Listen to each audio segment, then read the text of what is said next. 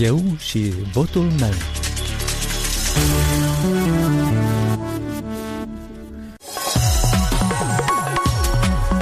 V-am găsit, eu sunt Valentina Ursu și vă invit să ascultați emisiunea electorală la Radio Europa Liberă, unde puteți afla gândurile alegătorului și oferta politicianului.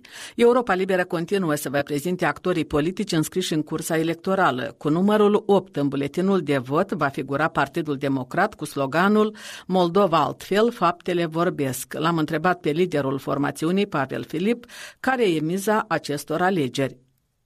Miza este una foarte mare pentru că alegerile parlamentare din 11 iulie este o consecință a alegerilor prezidențiale pe care le-am avut în toamnă și eu atunci am răspuns la această întrebare pentru că nu a fost un vot pur și simplu pentru președinte, dar a fost un vot prin care cetățenii Republicii Moldova au arătat că vor schimbarea guvernării în general. Anume din aceste motive, atunci Partidul Democrat s-a retras din acea coaliție de guvernare, de fapt deschizând ușa și oferind posibilitatea să fie investit un alt guvern. Cum a fost să guvernezi împreună cu PSRM-ul? Nu a fost simplu, chiar dacă de la bun început am fost optimiști, dar ulterior, foarte repede, am înțeles că din partea PSRM-ului, mai bine zis, din partea liderului lor, a fost o lipsă totală de sinceritate. S-a încercat să facă jocuri politice pe la spate, deci nu au înțeles până la urmă că se poate guverna și lucra împreună, respectând niște înțelegeri politice pe care le ai. Despre oferta electorală cu care vine Partidul Democrat în această campanie, ce ne puteți spune și pe cât de credibile pot fi acele promisiuni care se dau cetățenilor ca după asta ei să-și dea votul să-i trimită pe deputați în Parlament și să trăiască marea dezamăgire că au votat promisiunea și că a fost o iluzie. Tocmai eu am făcut o declarație și o provocare, de fapt, atunci când am prezentat planul de țară a Partidului Democrat, public am apelat către toți politicieni. Haideți de data aceasta să facem altfel de campanie electorală, să nu avem o luptă a declarațiilor și murdăriilor turnate unul peste altul, dar să avem o luptă a ideilor, a viziunilor pentru Republica Moldova și am venit cu planul de țară și am solicitat și altora să vină cu propuneri poate mai bune decât uh, Partidul Democrat. Și foarte corect dumneavoastră ați spus întrebarea cum ar trebui oamenii să-i creadă pe politicieni, pentru că cunoaștem, de fapt, pare mi se Bismarck spunea că cele mai multe minciuni se spun după vânătoare în timpul războiului și în campanie electorală. De asta planul nostru de țară are o structură absolut uh, logică, dincolo de faptul că noi spunem cum să ajungem la bunăstare, pentru că acest lucru și-l doresc uh, cetățenii, dar bunăstare poți avea atunci când ai economie și cei trei piloni pe care se construiește economia, educația, infrastructura și justiția. Mai există un element foarte important în acest uh, plan. Henry Ford uh, spunea că eu cred doar în bunul Dumnezeu, în rest trebuie să-mi aduceți uh, argumente și să-mi demonstrați că este adevărat ceea ce spuneți voi. Păi iată, Partidul Democrat, în acest plan de țară, ca un element separat, vine și spune mai întâi ce a făcut, după care spune ce va face în continuare. Și eu cred că ăsta este argumentul cel mai important, pentru că cel care a făcut deja câte ceva, care a realizat niște lucruri, poți avea încredere că va mai face. Unii vor să reproșeze. Partidul Democrat a capturat țara, pe timpul Partidului Democrat a dispărut miliardul, pe timpul când la guvernare a fost PD-ul s-au făcut și alte nelegiuiri. Partidul Democrat era condus de alt lider și trebuie să separăm cumva lucrurile în două. A fost guvernul Partidului Democrat pe care am avut onoarea să-l conduc și nu mi este rușine pentru lucrurile pe care am reușit să le realizez împreună cu echipa guvernamentală. După 2019, cei care au făcut să păteze într-un mod oarecare imaginea Partidului Democrat nu se mai regăsesc în această echipă. Și despre scenariile post-electorale să vorbim, cine cu cine ar putea să constituie o majoritate ca în sfârșit Republica Moldova la modul cel mai serios să se apuce de implementarea reformelor care ar aduce bunăstare în casa cetățenilor. Eu sunt absolut sigur, luând în considerație atmosfera din societate, post alegerile prezidențiale, dar tot ce s-a întâmplat în această perioadă, că vom avea o coaliție sau o majoritate pro-europeană în următorul uh, Parlament Dar și, sunt ce absolut, uh, și sunt absolut sigur că Partidul Democrat va fi parte a acestei majorități. Sondajele nu vă creditează cu șanse de a accede în următorul legislativ? Nu este cel mai relevant să vezi care este situația de moment pentru un partid sau altul. Trebuie să citești sondajele și să înțelegi care sunt tendințele. Și ce șanse ziceți că aveți? Pe câte mandate contați? Noi contăm pe un scor bun în aceste alegeri Dar scorul ăsta bun ar fi Și vreau mandate? să vă spun că o să rămâneți uimit de scorul pe care îl va înregistra Partidul Democrat. Am o întrebare de la un urmăritor de pe Instagram. Cum e să fii lider, membru al unui partid care a avut toată puterea în Republica Moldova și a ajuns să nu aibă un rol important în procesul politic decizional? Partidul Democrat a trecut printr-o perioadă destul de complicată. Astăzi, o echipă Partidului Democrat sunt oameni deosebiți, care au rezistat ispitelor, care au rezistat presiunilor. De aceea, cu acești oameni, eu consider că am pus temelia unui partid puternic. Câți bani cheltuiți în această campanie electorală? Cred că vom ajunge la vreun milion jumate de lei. De ce vă pun această întrebare? Pentru că unii cetățeni zic că decât s-ar cheltui atât de mult în campanie electorală, mai bine banii ăștia ar fi direcționați către ridicarea de pensii și salarii. Și da și nu, pentru că haideți să numim lucrurile pe nume așa cum sunt ele și trebuie să înțeleagă și cetățenii. Atunci când nu ai acces la finanțare și nu poți face o campanie, pentru tine fac campanie cei care au bani furați și folosesc la negru în această campanie. Liderul democraților Pavel Filip, toate interviurile cu concurenții electorali, inclusiv video, pot fi găsite pe net la moldova.europalibera.org. Pe Instagramul Europe Libere puteți pune întrebări pentru candidați.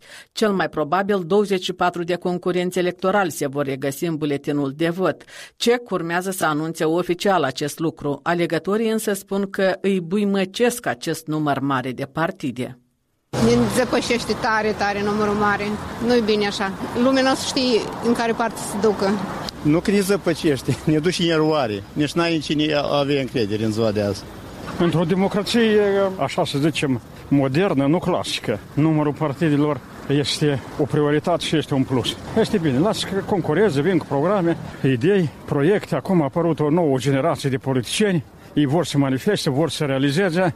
De aceea este un lucru bun partidele. Altă întrebare, rezultatul care va fi. Atâtea partide de atât și tot la noi în țară, împăcare și înțelegere, că fiecare trage ca șiucă, broască și racul. Fiecare la să trage. Vă zăpăcește numărul mare de partide?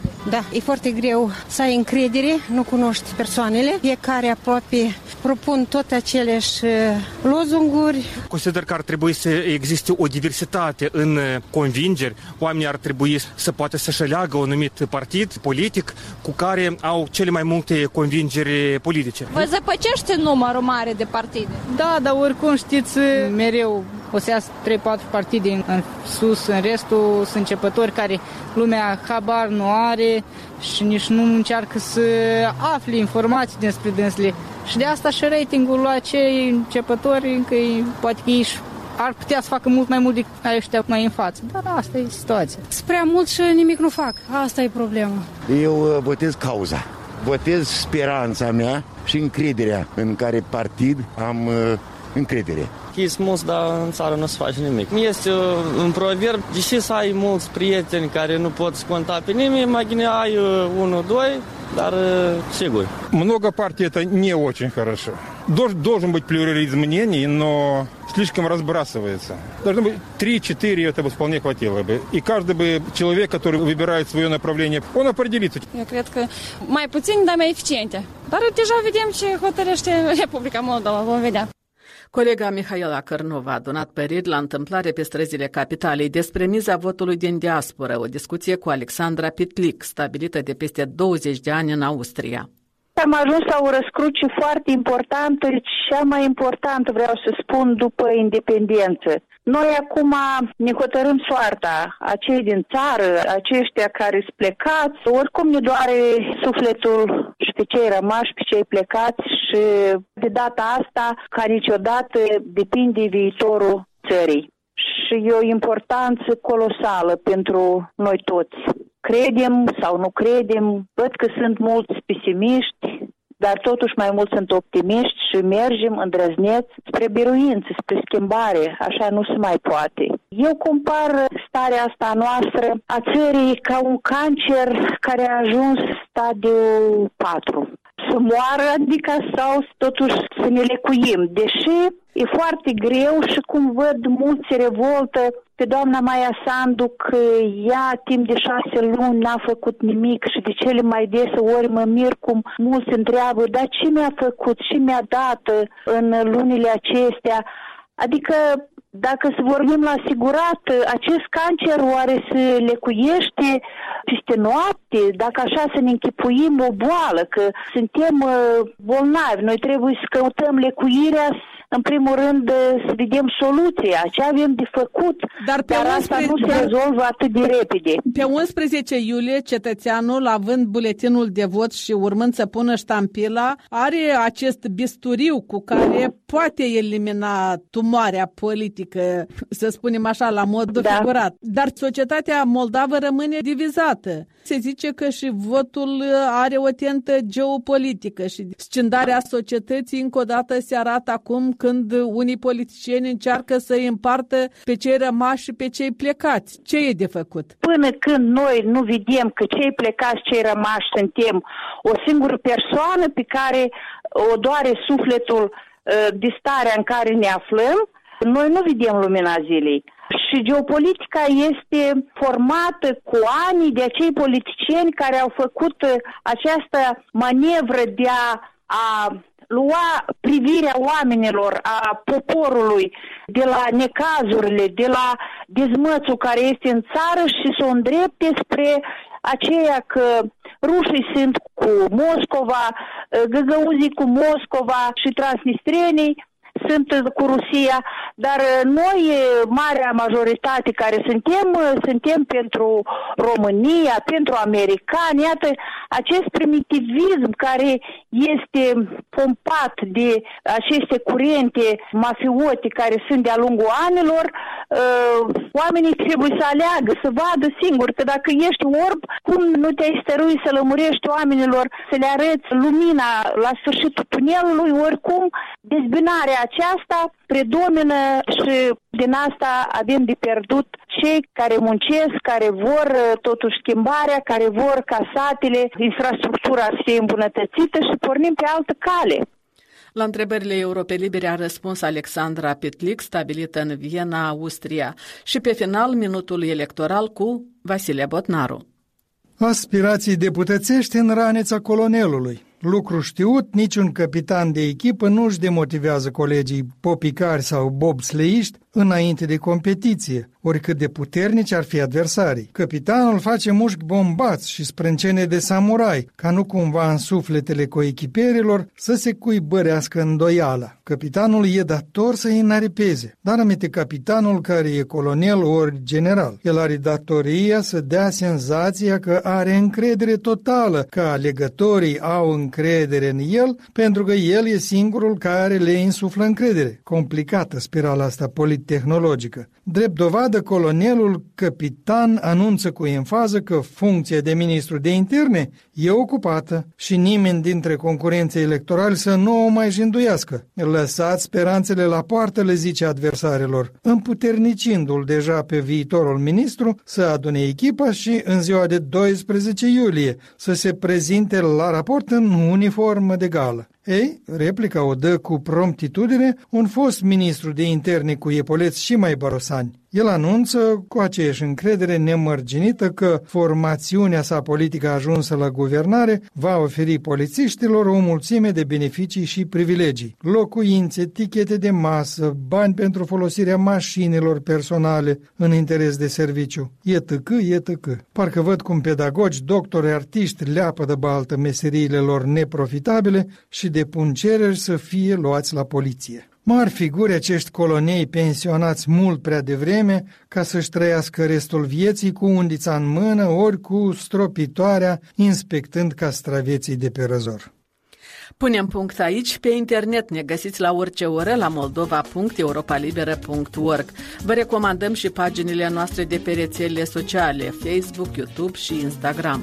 Valentina Ursu vă mulțumește pentru atenție. Ne auzim și mâine la Eu și Votul meu, o emisiune electorală pe care o difuzăm zilnic de luni până vineri. Aici Radio Europa Liberă.